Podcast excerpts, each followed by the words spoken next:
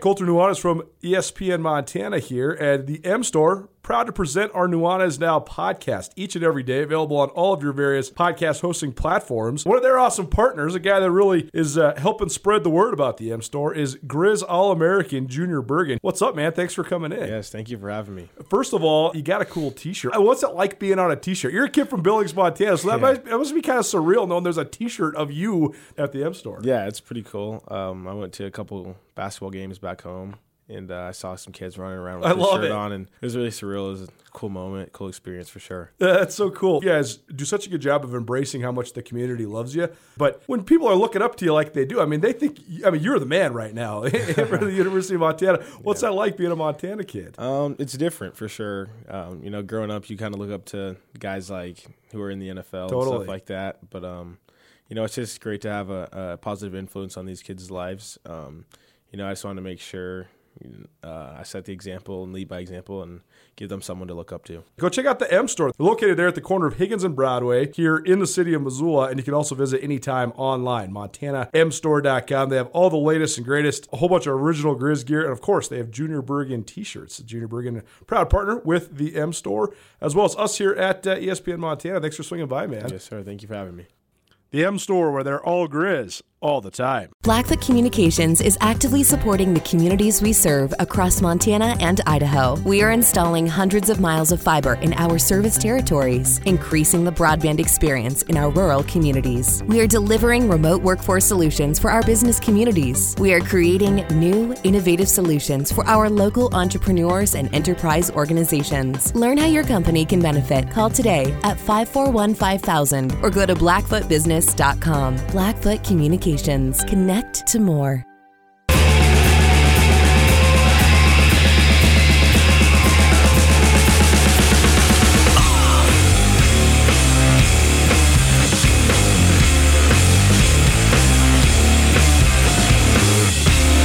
Three months old. Does that make it old school? I don't know. We're kicking it back old school. That's the intro song for this show for about three years. We got a new show, but it's a Friday, so we're playing the old intro anyways. Welcome in to the Nuanez Now. It's on 1029 ESPN Missoula, as well as statewide on SWX Montana Television. If you want to watch us anywhere on your live streaming devices, that's easy. All you have to do is go to our station website, 1029ESPN.com, click on the Listen Live button, and you'll find the live stream. The live stream is presented by Opportunity Bank of Montana. Opportunity Bank, your local bank, your opportunity. Got a jam-packed show today. All the guests that are going to be joining me, they're all going to be joining me via the Rankish Brothers RV phone line. I'll give you the number. You're probably not going to be able to get in via call because we're going to be on the phone for most of the day. But you will be able to get in via text 406 361 3688. That's 361 3688. All you got to do is text that number, and uh, producer Reese will send that right along to me. But we have to keep the line clear for now because in about 15 minutes, we're going to go to the Rankish Brothers RV phone line. Welcome in Brooks Nuanez, SkylineSportsMT.com, my business partner, my baby brother, and the birthday boy. He's turning the big 3 0 on Sunday. So happy birthday to Brooks. Super cool that he's uh, able to be in town to celebrate with us and his family. But uh, he wasn't able to quite make it here on time, but that's okay. So we'll get around to. Uh, Brooks and some thoughts on Montana State, the new hirings of the two coordinators, Taylor Housewright and Freddie Banks. Those guys gave press conferences. We're going to hear from both of them here in just a quick minute. We also are going to talk some Big Sky Conference basketball, both the men's and women's sides as well. And about 4:45, this is going to be very cool. Our weekly that we do this every week. Our mattress firm student of the week, Sabryn Knight. She is a Sentinel senior right here in Missoula. And I can't even keep it all straight. It would take me at least a minute to run down everything that this young lady does. She's a champion caliber track and field athlete. She has competed on the national level in track and field. She also is a freelance photographer who's making a little money on the side by being creative. That's very cool. She also uh, works with the Sentinel Occupation Chapter, and she is a student board member for the Missoula Education Foundation, and much more. And how cool is this? She's also a triplet. So this this will be a first in my career ever interviewing a triplet. So uh, stay tuned for that about 4:45. Our mattress firm student of the week. Top of the hour, our good buddy Sam Herder from Hero Sports going to swing on by. We're going to talk spring football, both on the national FCS level as well as at on the Big Sky Conference level. And then, of course, it is a Friday. Our good friend Carolyn is also going to stop by for our uh, chick who doesn't know sports, and presented by the Iron Grizz. one of our favorite segments that we do uh, each and every week. Before we get to these interviews with the Montana State coordinators, it is a Friday. So that means I'm drinking myself a Lotus. It's a birthday weekend, so hey, you know I'm going to stay up late probably both nights, but excited for the weekend, and you should be too. It is a Friday, so that means you can stay up late as well.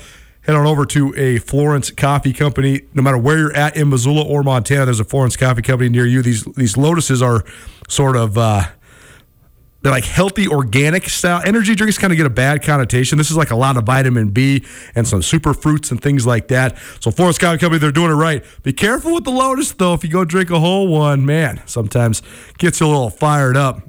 But no matter where you're at in Missoula or Montana, there's a Florence Coffee Company near you. We got to get to some of this sound before we welcome in Brooks Nuanez, so we're going to get right to it. Taylor Housewright, he is a 32 year old who has spent his career, his young career working for a couple of the best offensive minds in the West. He worked for Brent Vigen as a quality control guy at Wyoming. That was when Vigen was the offensive coordinator for the Pokes. And then he also worked recently for Joe Morehouse. Joe Morehouse has made stops at Penn State, Mississippi State, and now Oregon. So Taylor Housewright uh, has been mentored by one of the hot minds in college football.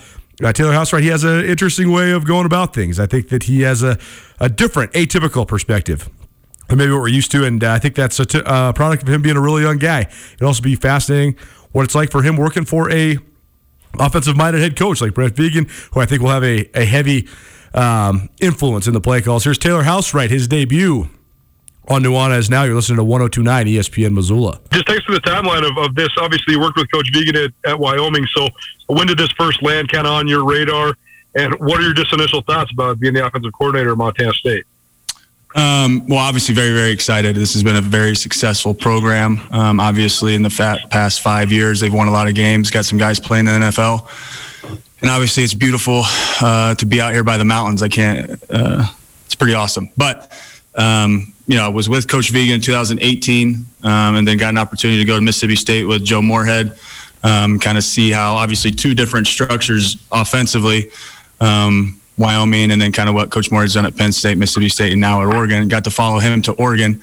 Um, so kind of happened quick. You know, I know Coach Vigen was um, wanting to be a head coach eventually, and he's been very successful. Um, and kind of have, you know, he called me and asked me if I'd be interested. Um, and obviously I said yes. You know, I wanted to talk with Coach Moorhead. Obviously, you know, he's a mentor of mine as well. Um, and um, he said, yeah, it's a no brainer. Great school, great guy, good head coach. Um, so I'd say a few days before probably he even got the job, you know what I mean, is when I kind of found out about it. So it happened pretty quick. But um, I trust him. Um, I think he's going to do a heck of a job. Um, and I think that's the biggest thing in this profession is working for people you trust and, and you're willing to kind of go to battle per se with every week. What are just your general uh, offensive philosophies? Uh, score a lot of points is number one. Um, but kind of how we get that. Um, obviously, this this program and this school has been uh, hung their hat on being physical, and that's what we're going to do. Um, regardless of what we do offensively, you have to win the line of scrimmage, and I think that's true at any level of football. Um, whether you're going down to middle school, pee wee, high school, low end college, uh, high end college, or in the NFL. Okay, you got to be physical at the line of scrimmage, um, and we've been able to do that. They've done a heck of a job recruiting. We've got good players. Um, and I think our O line has a chance to, to be really, really good this year.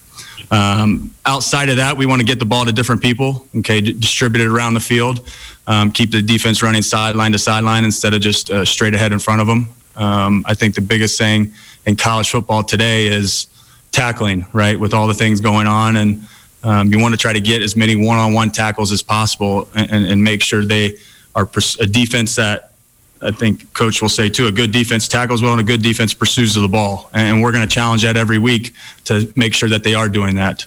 Um, outside of that, you want to be the aggressor on offense. You don't want to be sitting on your heels. You want to take your shots when they present themselves. Um, if you're going to run the ball, I think you got to have you got to play action it. Okay, um, and, and change tempos. You know, I think that's another big thing is is having the ability to slow it down versus speed it up. You know what I mean? I think that's something some people go one tempo.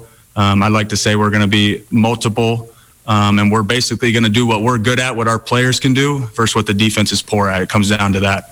Um, you know, and, and hopefully we can coach our guys up well enough to learn the system. It's going to be the same things. We're going to run the ball. We're going to take shots, and we're going to spread it out. Um, terminology might change a little bit, but our kids are amazing and hungry and want to learn. Um, the culture that has been built here, um, but we're not coming in and changing anything. We're just trying to help make it better, kind of bring some new ideas. Um, obviously, offensively, we've got our staff.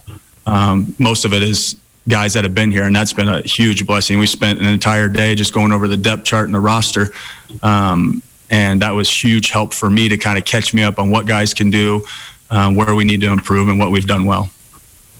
This day and age in college football, everybody runs so many elements of everything, right? I mean, there's not really, you know, you, you can kind of run, you can have sort of a basic identity, but you can implement all sorts of stuff, whether it's RPO or option or whatever. So how do you go about like making your identity? Is it, is it just personnel based then eh, when you're kind of trying to craft your scheme each season? Yeah, I think it is. I think you have a system that can go in different directions. You know, I think good offenses, you look at the top five offenses every year, pretty much they get their best players the ball, you know, and they do things either if their quarterback's a runner, they run their quarterback. If their quarterback's a passer, they try to protect them, let them throw. Um, I don't think you want to, you, in today's game, recruiting is national at whatever level you're at. So you just want to get the best players you can get and then have a system in place that can kind of um, tailor it to those guys. If you got speed receivers, big receivers, running quarterback, throwing quarterback, speed back, strong back, um, O line, can you get guys that can um, run people over? Are they pass protectors? What is that? You know, again, I don't think we want to hamstrung ourselves from recruiting. It's already hard enough. Um, so get the best players you can get and kind of have a system that'll fit to them. And, and last question from me: How do you hope to blend some of the influences that you've had uh, into into now your first offensive coordinator job? And how did guys like uh, Coach Morehouse uh, influence you in the past? Oh yeah, I mean, I can. I had five offensive coordinators when I was in college playing, and each of them are pretty successful. Um, Matt LaFleur, who's obviously the head coach of the Green Bay Packers, uh, Joey Lynch, who's now at Vanderbilt, Mike Bath, who's at co-offense coordinator at Western Michigan, um, Jeff Castle, Jeff Castle, who's an Indiana State offensive coordinator. Um, Tom Stacy, who's still at Ashland University, but he was Charlie Frye's uh, quarterback coach at Akron back in the day. Um, and then obviously um, my experiences coaching with Chuck Martin, who was at Notre Dame, and I GA'd for him, and then going to Joe Fincham, who coaches at Wittenberg, has been an O line guy and won a bunch of games. Back to Ashland for Lee Owens, who I played for, but then coached for, and kind of see the pro style system that he had. Um, and the simplicity at quarterback, you know, that he created, um, all the way now to Wyoming and with Coach Vigen. Obviously, we know his track record with quarterbacks um, and his detail and passion for the position and kind of the things we've done um, at Wyoming, all the way to Coach Moorhead, who I've recently been with, who has uh, been a huge influence, kind of opened my eyes because I've been in the pro style system and his was the spread system. So um, I think you get a piece. I think that's the beautiful part of college coaching when you bounce around you get a little piece of everybody you know what i mean and kind of see how you can blend that together that's the fun part i guess that's the nerdy part that i enjoy and why i stare at my computer my wife calls and bothers me all the time um, but um, i think the best part is taking all that that you've gotten just like an artist would right you know a painter they, they see different people um, and kind of piecing that together to create your own little style within the people that you have and your players. You know, it's not about me, it's about this school, it's about this team, and it's about the players. But hopefully, my experiences can help those guys accomplish their goals and the school accomplish their goals and Coach Vigen um, by being able to blend it all together um, and, and, and kind of venture out towards what they do good or do well, excuse me, bad English. So you go Taylor Housewright, new offensive coordinator Montana State. We got to keep plowing through these. Freddie Banks is also a young guy. Uh, he's in his early 30s as well. Put this in perspective, he was on the North Dakota State team that beat the Bobcats in the 2010 playoffs. That was sort of the first breakthrough win of NDSU. They lost the following week in the quarterfinals to Eastern Washington, who was the eventual national champs. But then NDSU has won all but one national championship since then. They've only lost eight games since then. It's been an absolutely amazing run. So uh, Freddie Banks is an NDSU alum. That's where he first crossed paths with New Montana State head coach Brent Vigen. And now I spent last year as the secondary coach at Nevada. He spent a couple years at Stephen F. Austin as well in the Southland Conference, so he has FCS experience. He hasn't been a defensive coordinator or a defensive play caller uh, since his first gig out of high or out of college, excuse me, uh, at Minnesota Moorhead State.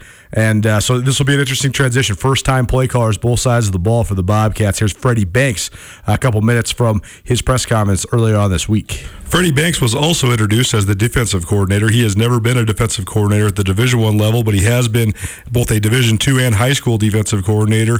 He's an NDSU alum. He's a really young guy. He played in the 2010 NDSU win over Montana State in the playoffs, so he's in his early 30s. Spent last year as the secondary coach at Nevada, and he was asked about his basic defensive philosophy to lead his appearance in the press conference.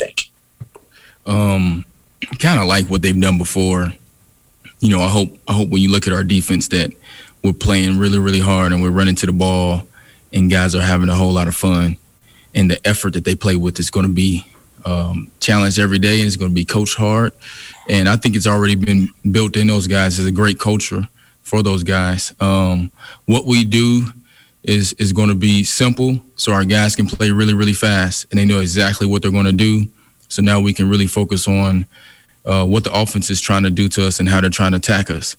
Um, and then I think defense is all about, you know, having fun, playing together, understanding that my job is important. Everybody doing their 111th. Um, a lot of things that they've already built here that we're gonna, um, you know, tweak things a little bit, but you know, a lot of a lot of things are in place to keep that type of culture and that type of playing hard, playing fast, and playing together. Um, well, I wanted to ask a follow up on something you said earlier, which I thought was interesting. You mentioned uh, how there could be a lot of positives to having multiple coaches, particularly when you're talking about position coaches. And I think sometimes there's a, a negative connotation when guys have a lot of mm-hmm. coaches, but it seems like you can add a lot to the mix if guys have they've learned from a lot of different teachers throughout their careers. So, I mean, do you think that that's true?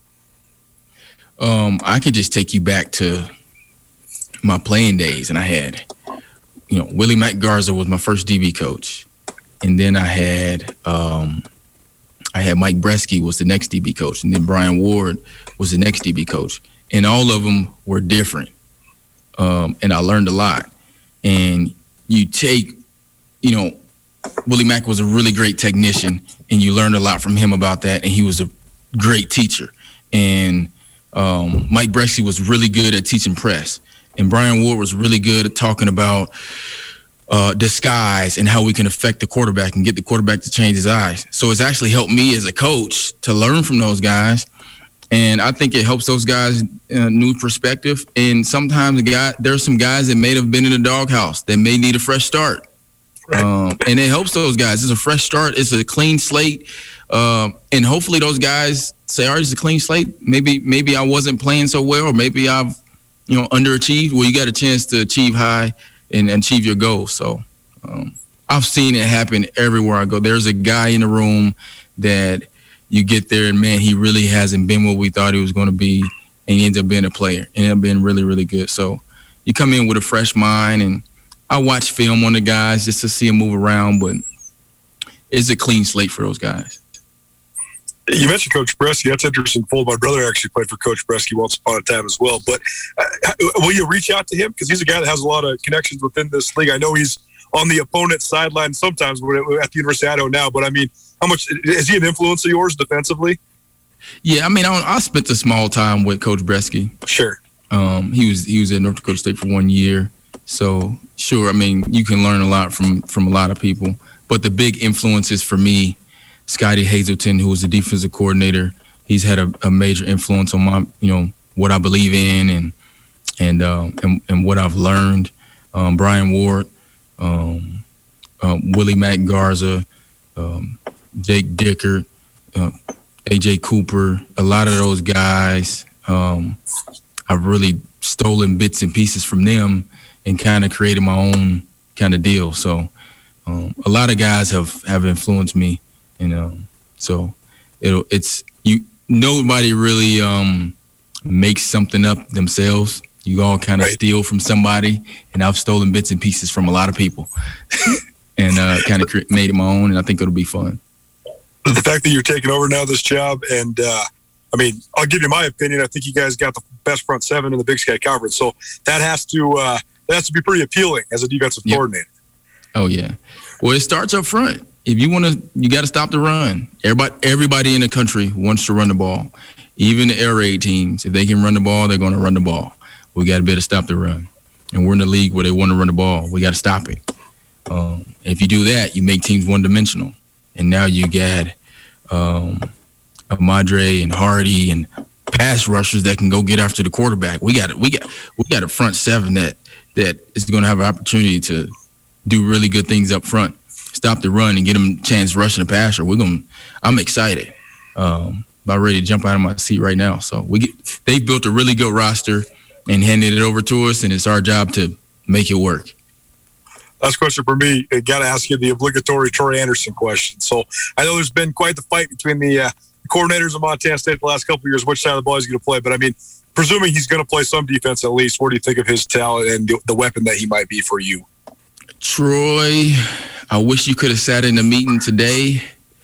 We got coaches fighting over him. um, uh, uh, Daly told me he might be the fastest guy on the team. They told me he was a freaking first team all conference as the quarterback. I mean, as a we, sophomore, yeah. Yeah, I mean, he'll have a role on our defense. we just got to figure out who's who's going to win the fight over him to keep him.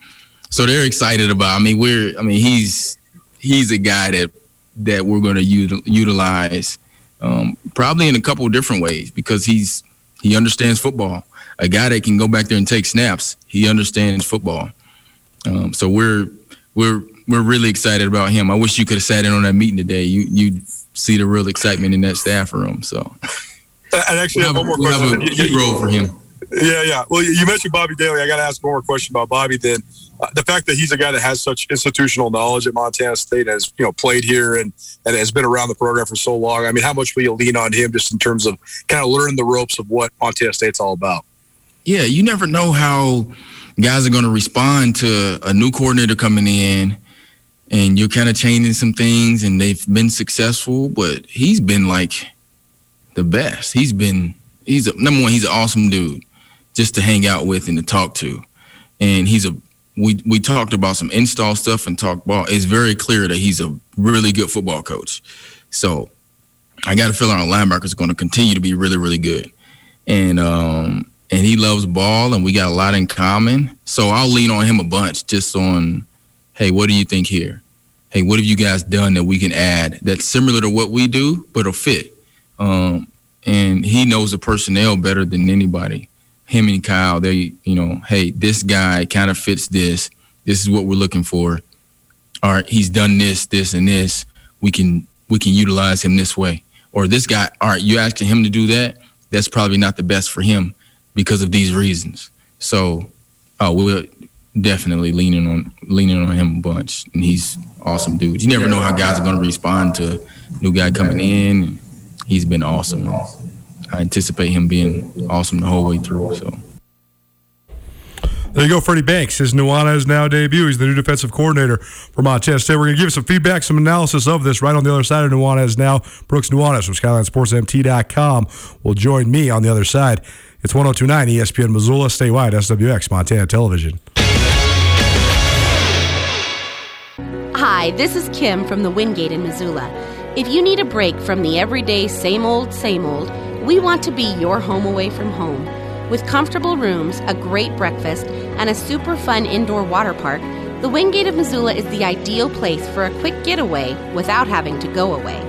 Let us give your family a little quality time together or ask us about our birthday parties. Work like an adult, play like a child, and sleep like a baby at the Wingate of Missoula.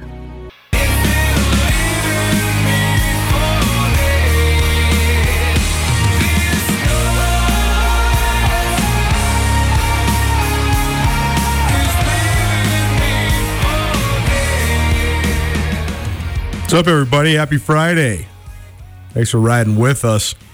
You're listening to Nuanez Now, your one stop shop for all things sports around the Treasure State each and every weekday from 4 to 6 p.m. right here on 1029 ESPN Missoula, as well as statewide on SWX Montana Television.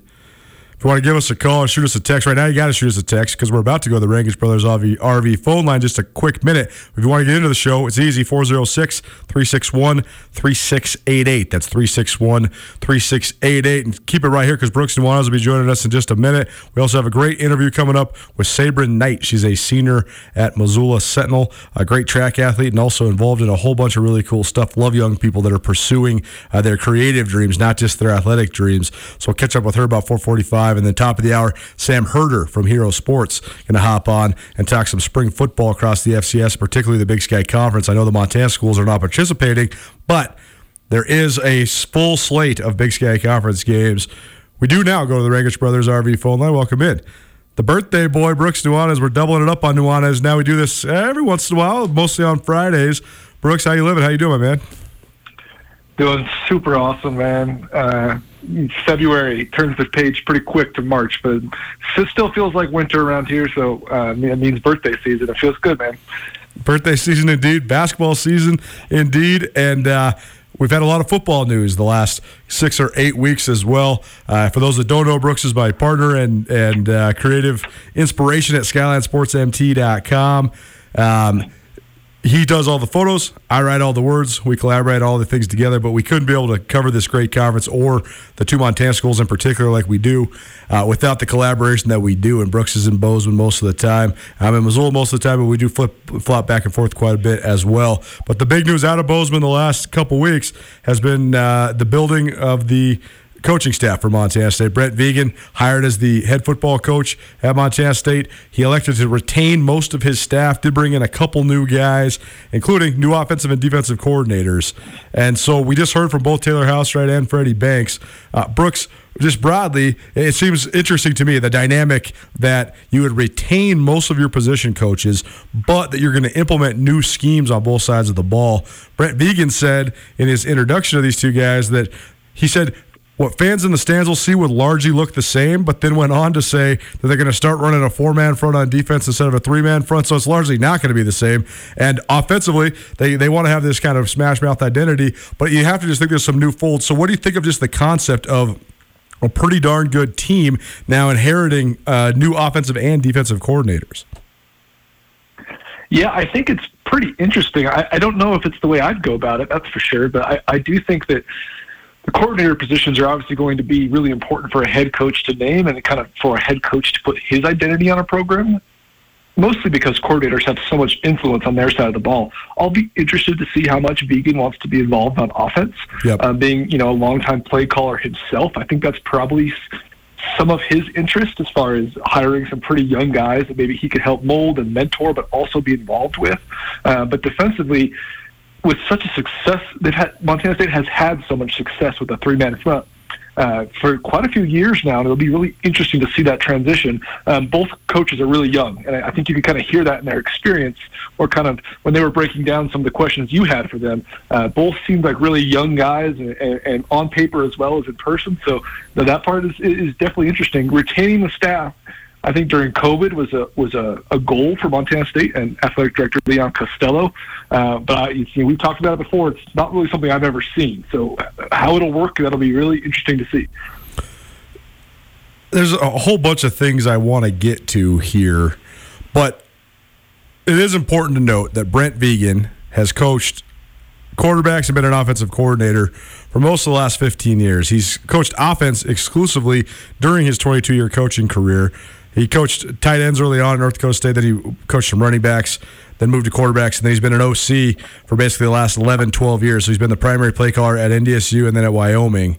And so when when the news first leaked that a guy who used to be a quality control guy for him at Wyoming, who is Taylor Housewright, was going to take the job. I thought to myself, oh, that makes sense because you have uh, basically a guy that you're going to groom into becoming your protege while you still largely probably run the offense. so I thought that, okay, this guy's going to be like the, the co offensive coordinator or like the, the offensive coordinator junior underneath Brent Vigen. But I just then expected when they made that hire, that they would then go out and get an experienced defensive coordinator. I thought that you know there might be some names that were familiar to people around the state of Montana that were popping up. Uh, you know, Andy Thompson, for example, at Sac State, a guy that played at Montana and has been in the Big Sky for the better part of 20 years with stops in Northern Arizona and Sac State. Or you know, I mean, it, there's a lot of different names that you could think of that are familiar with this conference, or even maybe guys that aren't familiar with this conference, but you know have some some experience calling defenses. I think that Freddie Banks is a very charismatic guy. He seemed very sharp, and I think he has a lot of good ideas. But that said, I think that calling defensive plays in the line of fire, especially when you have an offensive oriented head coach, uh, it seems like the lack of experience there, it, could be a, a, glaring, I don't want to say red flag, but this could be a, a huge concern coming into the season.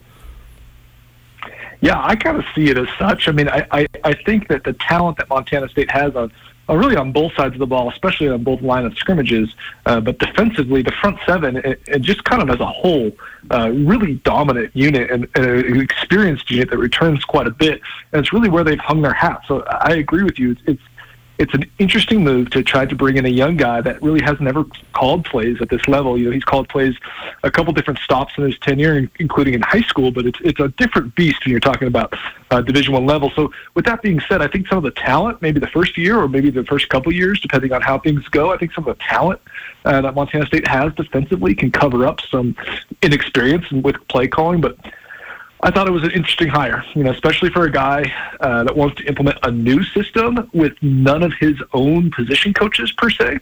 You know, um, with so many guys being retained, I know they'll maybe have a, a spot or two that that, that rotates around, but. Uh, the, I think that they're probably banking on the talent helping him come along a little bit quicker than maybe he would have without it from a recruiting standpoint, it is Nuanez now on 1029 ESPN Missoula as well as statewide on SWX Montana Television. From a recruiting standpoint, though, Brooks Brooks Nuanez, by the way, joining us on the Rangitsch Brothers RV phone line.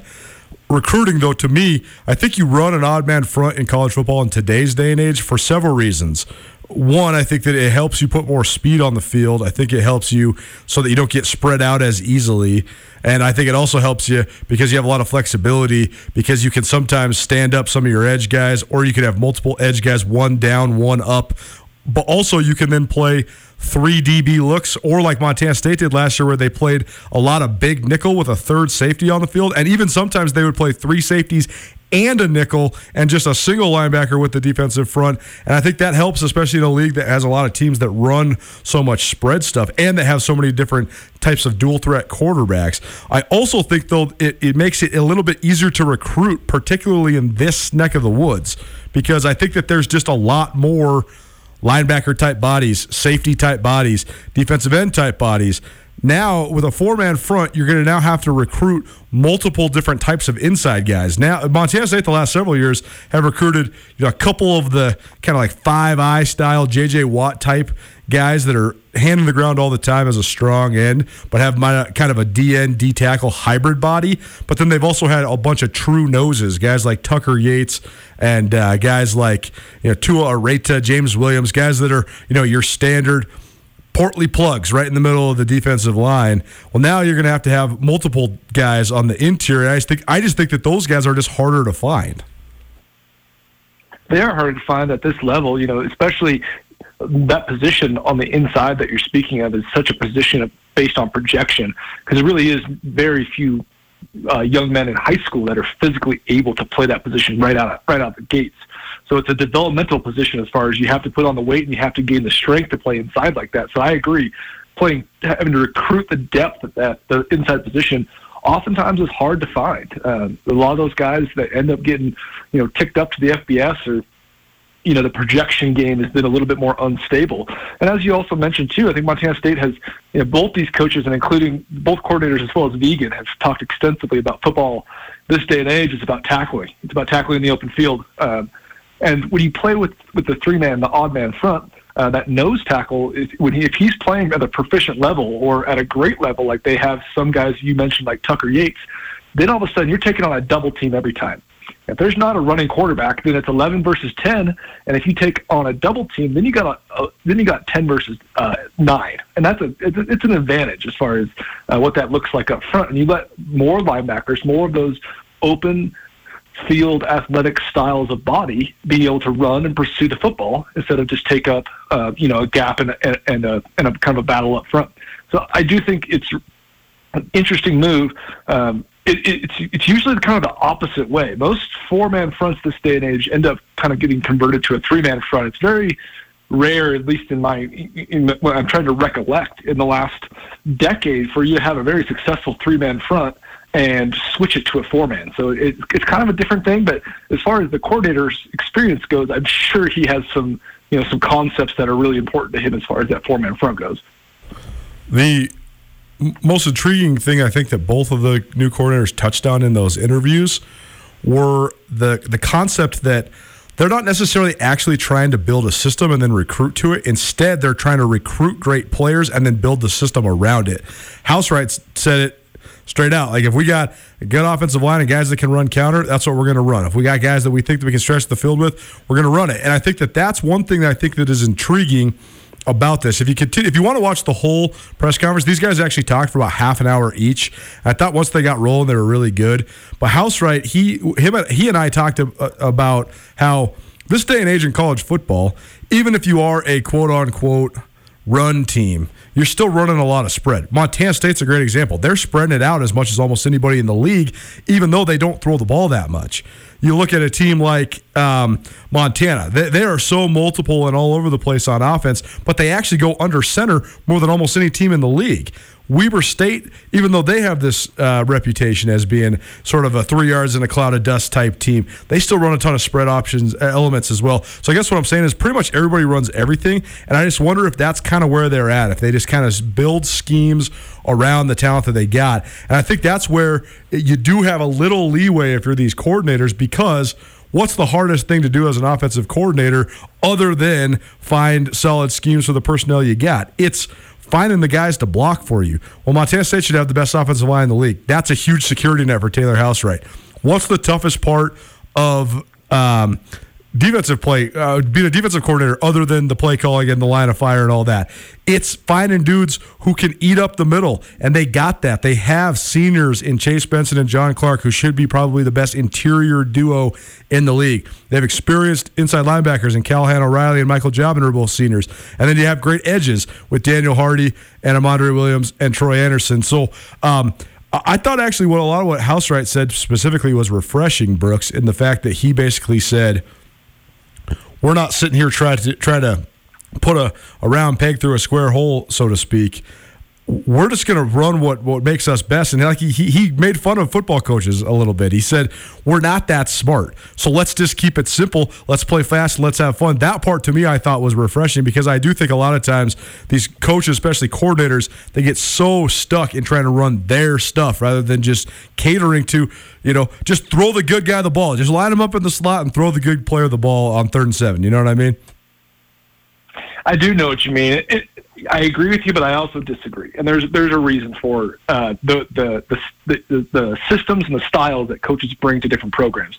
There's very there's a reason that very few guys are able to just completely run new offenses every year. It's because when the Bullets are live, it's very interesting or very challenging to try to figure out if A plus B doesn't equal C, what do we do? And you won't know the answer to if what C is until the game happens. And if you get the wrong answer in the game, you start losing games. So there's a reason that there's people that bring systems along. I thought that what he was saying was, in a way, very correct as far as what modern football should be. But I also thought that it showed a lack of experience in the sense that he didn't really have an identity, um, which in a lot of ways is positive for a young coach and positive for a team with talent. Uh, but at the end of the day, those core concepts will be developed. No matter how much you say that you want to be flexible, they're going to have core concepts. Maybe both sides of the ball, they don't know what those are quite yet. Um, but the other thing about this, too, is when you're talking about being flexible, recruit who the best players and build a system. Um, you know, I think that it's not quite as sustainable as well as there's very few players with the talent of someone like Troy Anderson where you can just build a system around that person. So most guys, even at the highest level of FCS football, have a, a, a, a element of limitation that it's a high level of football.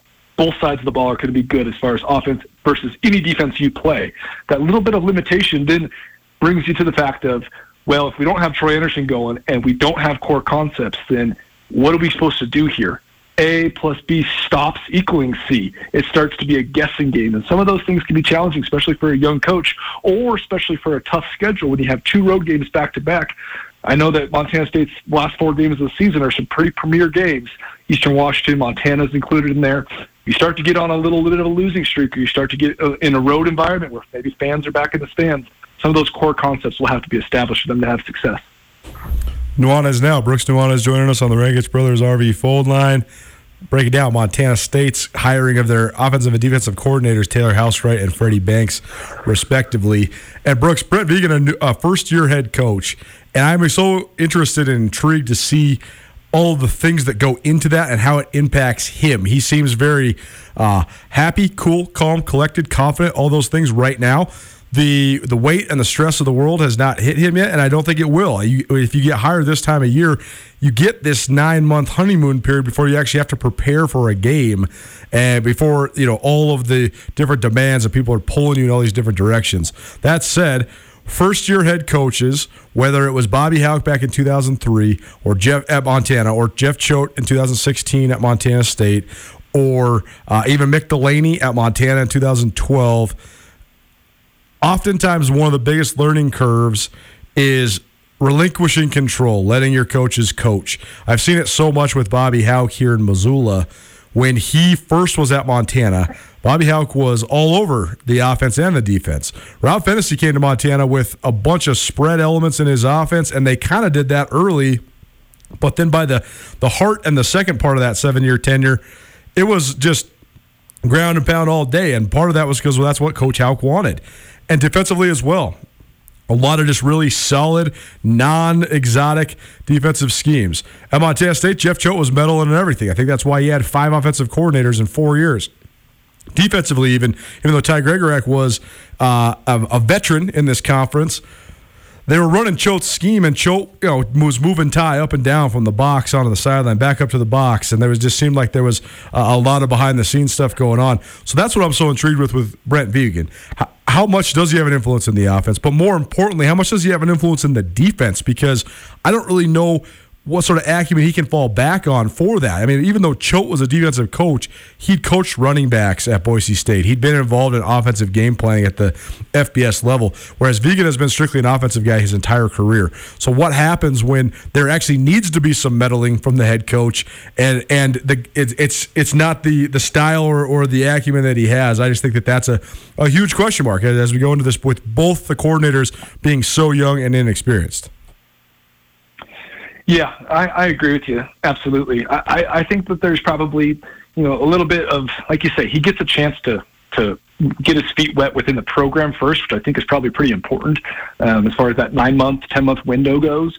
Um, but one thing, as you mentioned about a lot of these different guys, as far as let's talk about maybe Jeff Choate and, and Bobby Hauck, for instance, both guys who, who Choate partially called some plays, but mostly guys that were position coaches. Right. Um, so I think that Vigen might have a little bit of a leg up as far as being an offensive coordinator. All you're doing is looking at defense as an offensive coordinator. Sure. So you have a pretty good idea of what works against different offense. So I think maybe he has a little bit of a leg up on someone. Jeff Choate talks a lot about in that first year. I watched extensively, um, you know, first person, ten feet away, watched Jeff Choate coach defensive line. Um, and he clearly has a very good understanding for individual defensive line technique, individual defensive line principles. Um, well, the scheme wise, of course, he has a deep understanding of all aspects of football, but not calling plays is a little bit of a different aspect. And I think that, you know, you see a lot in the NFL is, is guys don't really get a turn until they've, they've called plays, and it's kind of for a reason. Uh, so I, I think Vigen may have a little bit of a, of a leg up there. Um, I'm also interested to see if he can bring some of the uh, while it's you know it's very fiery and enthusiastic. There's a little bit of the of the North Dakota State background, and he's he's getting some pieces that have played at North Dakota State or have North Dakota State influences on the staff. That North Dakota State uh, background, there's a little element of calm within that program. There's a little bit of uh, an element of, of a high level of preparation that keeps you pretty uh, level-headed on game day. I'm interested to see if he still has that kind of in the cards, being with with Bohl for so long at Wyoming. Um, you know, uh, that whole program, what NDSU looks like, kind of comes down, trickles down from that long coaching tree, which he's been such a part of. I want to, I'm very interested to see his influence uh, from that North Dakota State background and, and kind of how that plays, especially on game days. No doubt. It's going to be fascinating to follow. Brooks Nuanez is joining us. And we got to pivot real quick and just talk about uh, Big Sky Conference basketball on both the men's and women's side, just really quick. I know we only have a couple minutes left here, but Montana, they pulled out a 64 58 win at Idaho State last night. Uh, but the Grizz, I think that they still, I mean, they're sort of still in the mix for the number five seed, but it's definitely been a tough year for Montana. There's no question about it. Uh, but on the women's side, the big news was the cancellation of the Idaho Montana. Montana State series, and then now it seems like those COVID's uh, protocols are going to trickle into next week as well because Idaho's game against Montana that was scheduled for Wednesday is not happening. They still could have it on Friday, so we'll see. But now this turns into a huge mess because last night Idaho State drilled Montana. They dominated the fourth quarter and they beat the Lady Grizz 79 49. It was a 10 point game going into the final frame, and Idaho State completely pulled away with it. And of all the teams I've seen, I've been impressed with Montana State. I've watched Idaho on the live stream, but I've not seen them yet in person person. I was excited to watch them yesterday, but then that just didn't happen because of the positive test within the program. But now here we are with Idaho missing both Montana State games and one out of the two Montana games. Now the Vandals basically dodged the third and fourth teams in the league. Not dodged is the wrong word, but they don't have to. They won't get to play them. So uh, in three of the last four games of the season. Well, Idaho State is coming off this run where they had to play in Moscow. They had to play a home uh, against Idaho. They split it. They had to play a home and home against Montana State. They split it. And now they have to play in Missoula twice. They won last night. Can they complete the sweep? But there's a scenario here, Brooks, where Idaho State could continue to win. But now with Idaho getting these games canceled, Idaho only needs to win their last game and they could be the league champions, even though Idaho State has more league wins because of win percentage. And so to me, I just think that would be very unfortunate. You saw the Bengals live and in person last week.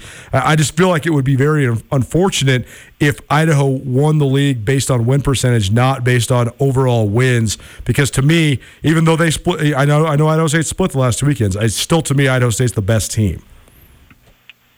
Yeah, I agree with you completely. I mean, what do you do in 2020, 2021? I mean, the, the, the time of COVID in all of our lives has, has changed kind of the, all dynamics. So, you know, I, I don't think anything needs to have an asterisk per se, but I, I, I am in agreeable that as far as the team that plays the most games, that has the most wins, very likely should probably be the league champion. But the thing is about that is Boise's going to happen. And there's a neutral site tournament, which is probably the best thing for the league as far as once the league figures out a way to win a game in the tournament.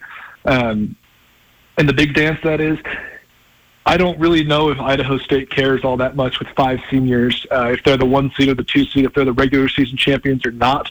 That game in Boise on a Friday night We'll probably come to Idaho, Idaho State. If it all chalk, if it goes chalk, and it's the one two seed, and I think Idaho State would feel pretty comfortable playing uh, playing in that game, uh, no matter what the seeding is, um, with the, with the you know the excitement of getting to play in the big dance on the line. So I look at it just like that. You know, line it up in the tournament and see what happens. No question. Then we will be very excited to do that. Nuanez now taking the show on the road. We'll be in Boise for the duration. Stem to stern. We'll be there March 7th through March 14th. And we'll also be heading to the NCAA tournament in Indianapolis, unless one of the Montana schools wins. We might be heading to San Antonio. Stay tuned for that. But either way, we will have NCAA tournament coverage for you regardless. And uh, Skyline Sports, SkylineSportsMT.com, myself and Brooks, we will both be there live and in person as well. Brooks will be bringing out all the awesome photography for uh, athletes and coaches all across the league, and I'll be pumping out stories and podcasts and a whole bunch of content as well. So be sure to check out SkylineSportsMT.com and keep it right here on 1029 ESPN as well as statewide on SWX Montana Television. Brooks, happy birthday, buddy! I can't wait to see you tonight, and uh, we'll uh, we'll catch up with you here in a moment. But thanks so much for joining us today. Absolutely, man. Appreciate it. There you go, Brooks Nuanez, best in the biz. Gotta get out because we have our Mattress Firm Student of the Week coming up next. Sabryn Knight. She's a senior at Missoula Sentinel, a very accomplished young lady. That's on the other side. Blackfoot Communications is actively supporting the communities we serve across Montana and Idaho. We are installing hundreds of miles of fiber in our service territories, increasing the broadband experience in our rural communities. We are delivering remote workforce solutions for our business communities. We are creating new, innovative solutions for our local entrepreneurs and enterprise organizations. Learn how your company can benefit. Call today at 541 5000 or go to blackfootbusiness.com. Blackfoot Communications. Connect to more.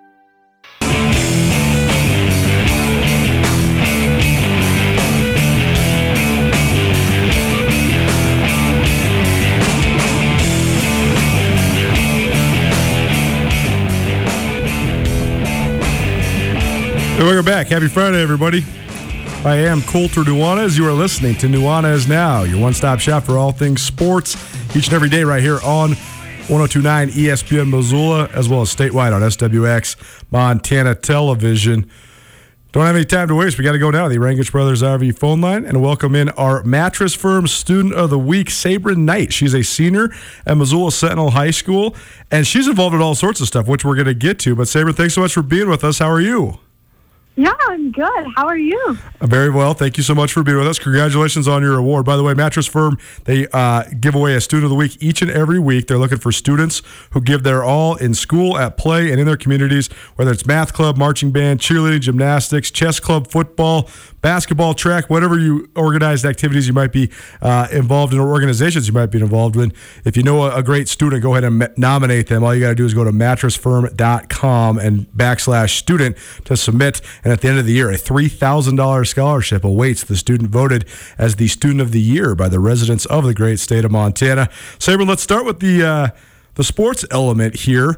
You spent your first three years of your high school career at Missoula Big Sky. Now you transferred over to Missoula Sentinel, uh, but you're a track star. So tell us a little bit about just your track and field journey. I love track and field. What events do you compete in, and uh, what are some of your favorite things about the sport? Yeah.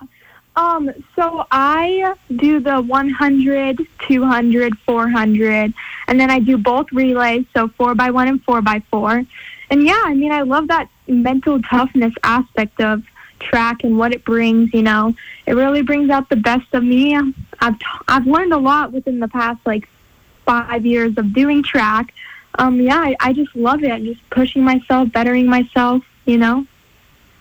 And now you join a track program that has had a tremendous amount of success in recent years.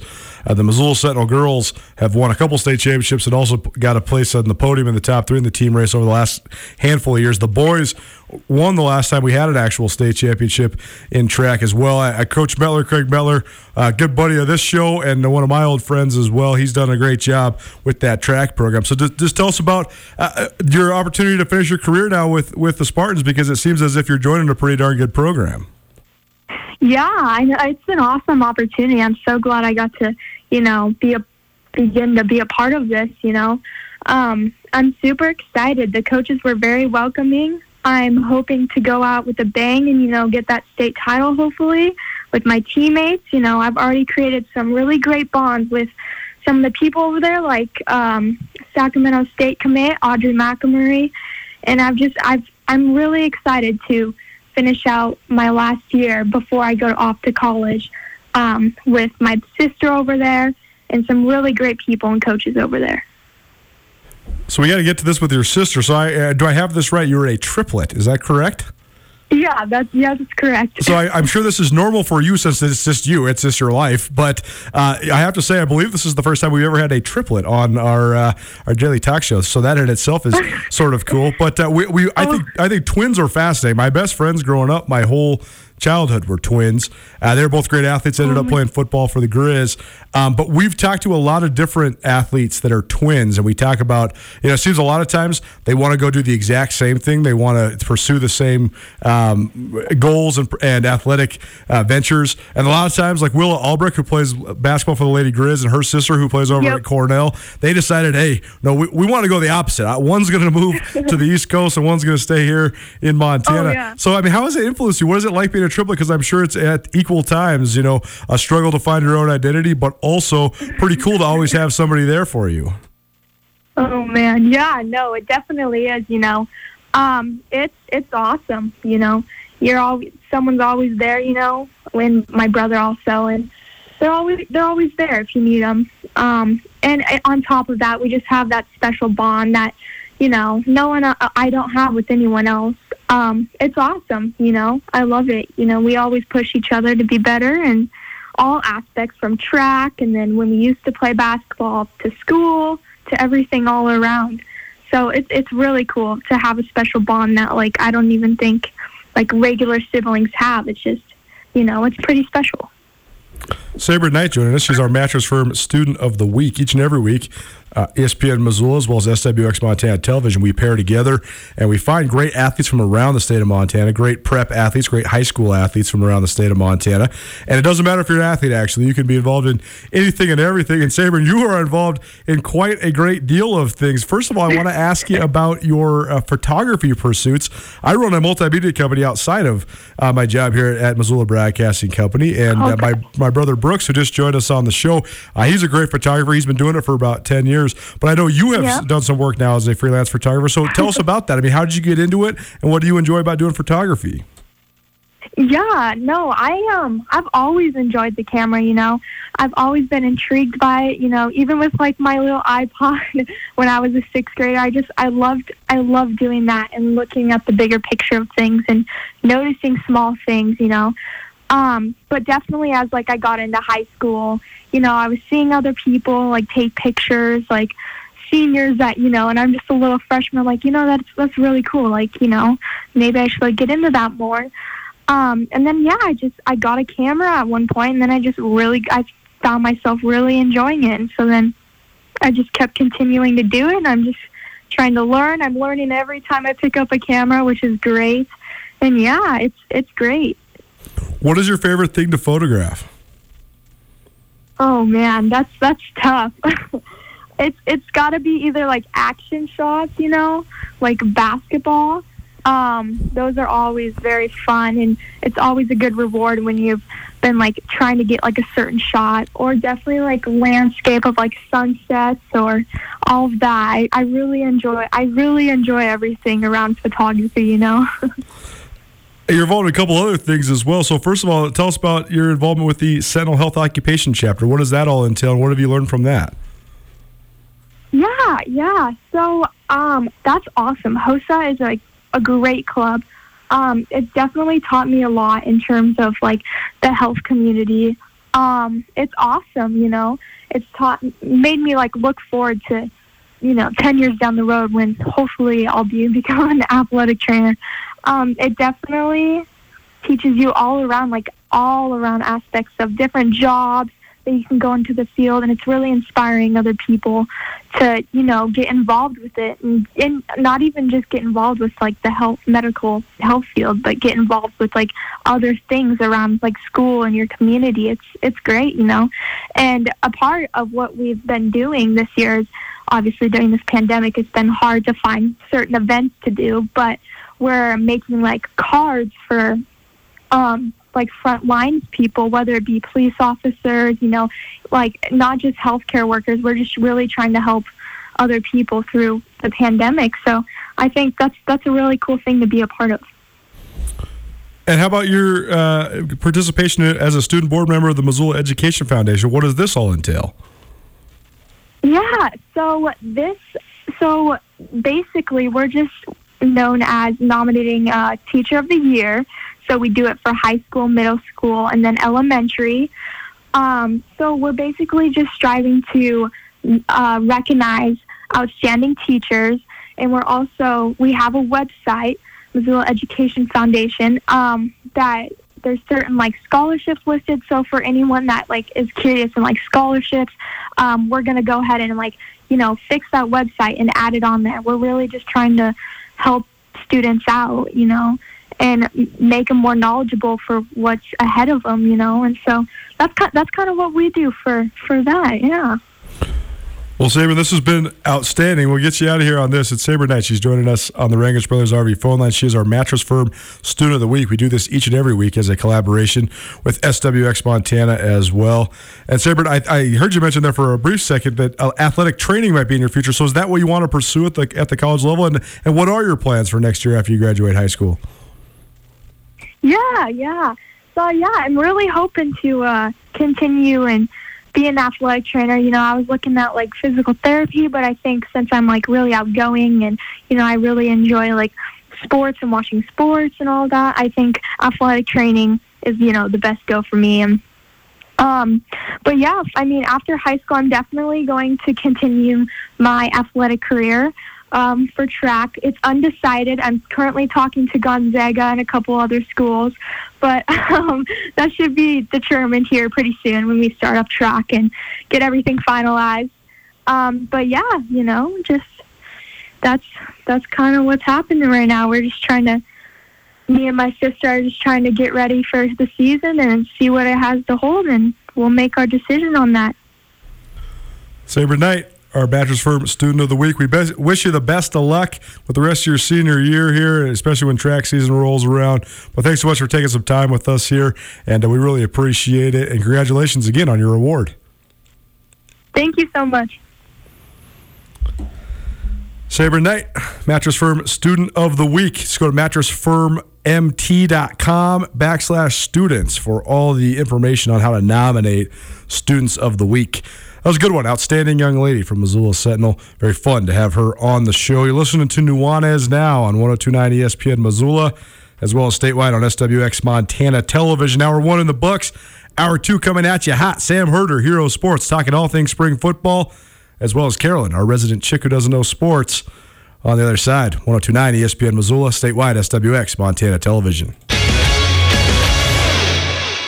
Get commencement ready at the Montana State Bookstore, your best place for blue and gold on game day or any other day. Their grad fair sale is going on right now if you visit msubookstore.org. Free regalia when you purchase a diploma frame at the MSU Bookstore. You can obviously visit the MSU Bookstore on the Montana State campus. The Montana State Bookstore, your best place for blue and gold on game day or any other day. Visit on campus or at msubookstore.org.